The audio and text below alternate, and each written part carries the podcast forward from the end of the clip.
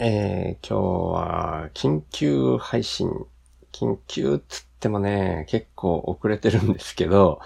今が2021年、令和3年7月3日の夕方5時38分ですね。そんなタイミング。いつもあんまりこういうタイミングで録音してないんですけど、珍しいタイミングで録音してるのはですね、昨日の夜に告知されたタカチンの新しいポッドキャストについて、ちょっと喋っとこうかなっていうふうに思って、今録音し始めてるところです。みんなまあ、僕のポッドキャストを聞いてらっしゃる方は、ほぼ知ってるとは思うんですけども、昨日の朝5時に配信が開始していたミンラボ、あ、やべ、略のミンラボだけ先に出てくるようになっちゃった。えー、新ラジオ番組、みんなの才能研究所、かっこミンラボですね。で、タカチンっていうのが、あもう知ってる前提で喋っちゃいましたけど、古典ラジオ番外編に出たきっかけで、今は古典株式会社の CGO、才能を伸ばす天才、チーフジーニアスオフィサーとして活躍してるタカチンですね。で、古典株式会社の深井龍之介さん。で、僕はまだあんまり存じ上げなかったんですけども、もう一方が U ターンっていう会社の代表されてる中村義之さん、ヨッシーさんって呼ばれてる方と、ポッドキャスト始められてますね。で、僕がこんな感じで人のポッドキャストを紹介するみたいなことはあんまり今までなかったと思うんですけど、ちょっとそれには理由がありまして、それはですね、僕が毎週、まあ一週間に一回ぐらい、タカチンと、まあその他何人かの古典コミュニティの中のメンバーと才能についてディスカッションをするような会に毎回参加してるんですね。なので、まああらかじめ僕は結構その今回ポッドキャストが出るっていうようなところも把握していたり、まあ普段から僕らが才能についてディスカッションしてることが、その中にもうん、だいぶ出てくるのかなっていうような側面もあるのかなっていう感じなんですね。タカチンと違って僕全然うまく喋れないですけど、まあそんな感じのがあるんですよ。いや、僕の普段のポッドキャストを聞いてる方々からしたら、あんたがそんなディスカッションに参加してなんか役に立つの？みたいな ところがあると思うんですけど、もう、それを一番思ってるのが僕ですね。はい。その、なんでしょうね、その、一週間に一回、才能ディスカッションしてるっていうのも、なんかこの人とこの人は才能についてのディスカッションができるから、みたいなので集められたっていう感じではないんですよ。あの、成り行きでそうなっちゃったんですね。はい。っていうところがあるんで、僕の中ではもう、なんでしょうね、参加させてもらえるだけで僕がめちゃくちゃありがたいみたいな状態にいつもなっていて、でもそこに対して、高知はいつもこう、なんていうんですかね、申し訳なさそうにむしろ言ってくれるんですね。もう本当に、こう、みんなに対して何も返せてないのが、みたいに言っていて、あの、僕以外のメンバーに関しては、それはちょっと当たってるところあるのかもしれないですけど、僕に関してはもうそれが全然当たってなくて、僕はもう本当にいつも受け取るだけだなと思ってるようなところではあるんですけど、まあ、とにかく一週間に一回そのディスカッションに参加している人間の一人としても、こんな嬉しいことはないんですね。タカチンと、もう本当に、ああでもない、こうでもない。ポッドキャストを発信するために始めたっていうようなところでは全然ないんですよ。これは、タカチンが才能を爆発させる人を増やすっていうことを人生の喜びにしている活動の一つの側面、一即席みたいな感じで僕は捉えてるんで、うん。ただまあ、やっぱり一つの形として、ポッドキャストがアップされるとやっぱ、すごい、今までずっと見てきた一人としてはもう、ものすごい感慨深いものがあって、ですね。はい。まあね、近いうちにどうせ上がると思うから、メンバー、あの、全員の名前は出せないですけど、イタミンさんもいます。イタミンさんも近々言うんじゃないかな。もしかしたらもうアップしてるかもしれないけど、ポッドキャストで。イタミンさんなんかもう、ドンピシャにハマってるメンバーの一人ですよね。うん。まあ、他のメンバーの方々もすごいけど、僕だけすごくないみたいに僕は思ってるんですけど。いや、あんま才能をね、研究するなんていう風に言ってるそういうディスカッションに参加してもらっていて、その良さを感じてるのに自分を卑下することばっかり言ってちゃしょうがないんで、はい。僕には僕の才能があって、ただこう、なんていうんですかね、即、即戦力みたいな感じ そういう意味ではあんまり役に立ててる感じがないなっていうところはものすごくあります。っていうような感じで、今日はちょっと番外編っていうかですね、こういう風な思いを話す会っていうのは多分滅多にないと思うんですけど、まあ昨日夜に告知してそれから僕もリツイートしてっていうようなことをしましたけど、それからの伸びで今もうトップ10に入ってるんですよね、ポッドキャストランキングで。いや、ものすごいですよね。も、もっと言ってんのかな？トップ10のさらにもっと順位とか上がってんのか、えー、ほんのちょっと前の状況で僕はそれを把握してましたけど、もうすでにそれすらもっと伸びてるかもしれないですね。うん、本当にすごい。まあ、あの、深井さんがね、メンバー、メンバーというか、話し手の一人になってるっていうなことももちろん大きいとは思うんですけど、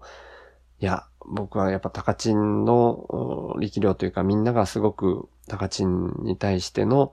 興味というかそういうのをもともと潜在的に持ってるんじゃないかなっていうのを感じてもいるし、その現れじゃないかなっていうふうに思ってはいるんですけど、そういう僕自身もですね、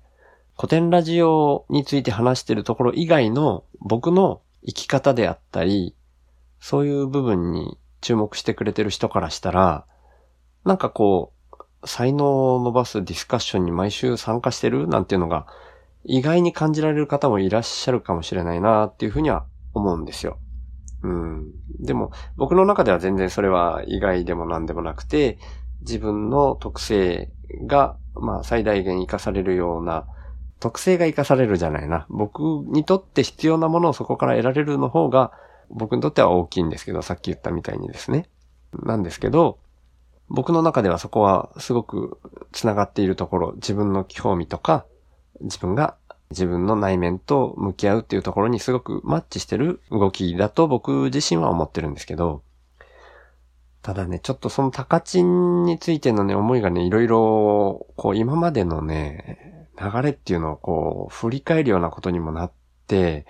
さっき久しぶりにですね、あの古典ラジオで高知がゲストに出た回で僕がなんで強烈に高知に惹かれたかっていう、その一部分をね、僕未だに覚えてるんですよ。なんでそこをちょっと見返したりしてました。うん。僕が古典ラジオに出会ったのは、これ僕の自己紹介の初回とか2回目だったかなどっちか忘れましたけど、そこで1回話してはいると思うんですけど、去年2020年の9月ぐらいに前の職場の上司にあたるメリーちゃんっていう上司なんだけども、20歳ぐらい年下のメリーちゃんに教えてもらって、えっ、ー、と、当時ボーダレスグループの中の一つの未来畑で僕が働いていたんで、ボーダレスグループの中でも流行ってる古典ラジオっていうのがすごく面白いんですよねって聞いて聞き始めたんですね。で、まあ、9月前半だったかな。ちょっと自分のポッドキャストではその日付も残してるかもしれないから後で聞いてみよう。で、まあ、えー、そこから聞き始めていて、だいたいリアルタイムに追いついてきたのが、最長空海編とかだったと思うんですよね。で、もうリアルタイムですでに追いついていて、その中で本当にリアルタイムで見た番外編として、タカチンの握手しただけで才能と性癖がわかる男、タカチン前編と後編を本当にリアルタイムで僕は YouTube で見たんですね。で、なんかあの、若くて爽やかな、僕からしたらもう学生に見えるような人が、まあ、まあ、高知のことですけどね。あの、すごい、ものすごいことを喋ってる。な、なんでこんな人の才能を見抜けるような人がいるんだっていうか、もうシンプルにこの人すごいなと思いながら聞いてたんですけど、その中でですね、後編の、まあ、真ん中ら辺でしたね。さっき再生してみたら、中盤ぐらいで、タカチンが言ってたことが僕の中で胸をわしづかみにされるような感じで響いたんですね。うんと、流れとして、鍋翔くんの診断をその場でやってっていう流れの中の会話で、深井さんがですね、ベンチャー企業をやって、究極に追い込まれる状況になって、自分の中での鎧が剥がれていったっていうような体験を話されてたんですね。で、そういう究極に追い込まれないと、鎧が剥がれなかったっていうような話を、鍋章に対してなのかな話してたんですね。で、それに対するタカチンのリアクションの話の流れが僕の中では響いたんですけど、鎧をつけたまんま行くと何が起きるかっていうと、鎧にあった人とか環境がついてきちゃうので、絶対違和感が生まれる。例えば僕とかはバンバン喋っちゃうタイプだし、バンバン下ネタ言うタイプなんですよ。それでも隠し、隠してずっといたら、真面目な友達しか来なくなるじゃないですか。僕からすると下ネタが喋れないと、うわーみたいな。でも自分から隠しちゃったしなーみたいな。でも自分からバンバン言っちゃうと、下ネタが好きなやつが来るじゃないですか。そういうことです。なので、剥がすことのメリットしかないんですよね。っていうようなことを 言ってたんですよ、タカチンが。でね、なんだ、お前、下ネタだけに惹かれたんかいみたいに思われるかもしれないですけど、まあ、違うんですよ。まあ、下ネタもね、もちろん言いたいですよ。あのー、もちろんこの番組でもね、週の話すラジオでも、下ネタ言うこともね、今後あると思います。今まであんま言ってないかな。鼻くそ食べるとかしか言ってないかもしれないけど、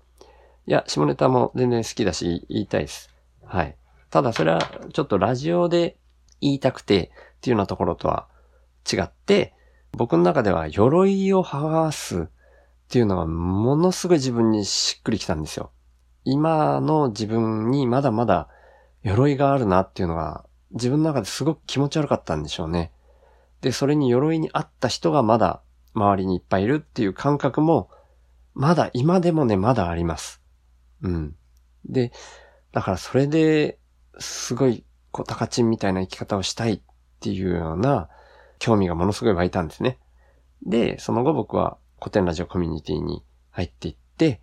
そういうこう、入っていくようなところまでの鎧の剥がれ方っていうのは今までの僕の人生の中で自分でそういう力っていうのは身につけていたんだと思います。そういう何にでも手を挙げて飛び込んでいくっていうようなところは僕はタカチンに剥がしてもらったっていうんではなくて、自分でそういう側面はあったと思います。ただ、その古典ラジオコミュニティの中で、さらにタカチンたちによって、僕の鎧が剥がされたというか、僕が診断の被験者、複数の人によって診断してもらうっていうような会に運よく参加させてもらうことができて、で、それで僕の中でのさらに鎧が剥がれて、古典コミュニティの中でも、オフ会でモノマネしちゃうみたいなことまで発展するんですね。あれ？この話まだしてないっけな？オフ会でモノマネした話。あ、まあいいや。それはちょっと本筋から離れるんで、そういう風になっていったんですね。で、その流れで、才能のディスカッションっていうのにも参加しているメンバーとして残ることにもなるんですけど、いやー、もう僕の中ではね、なんかもう、ほんと感謝しかないんですね。なんか、うん。そのディスカッションに参加してる割には、僕の中ではまだ全然ね、才能について説明できるようなスキルとか全然ないし、まだ僕自身すら理解できてないところではあるので、うん、今回はもうちょっと、うん、満を持してタカチンが、ポッドキャスト、才能についてのポッドキャストを始めることができたっていう喜びを残しておきたいなっていうところで、今回の緊急配信っていう形にさせていただきました。うん、さっきも言ったみたいに、僕自身まだ全然分かってないし、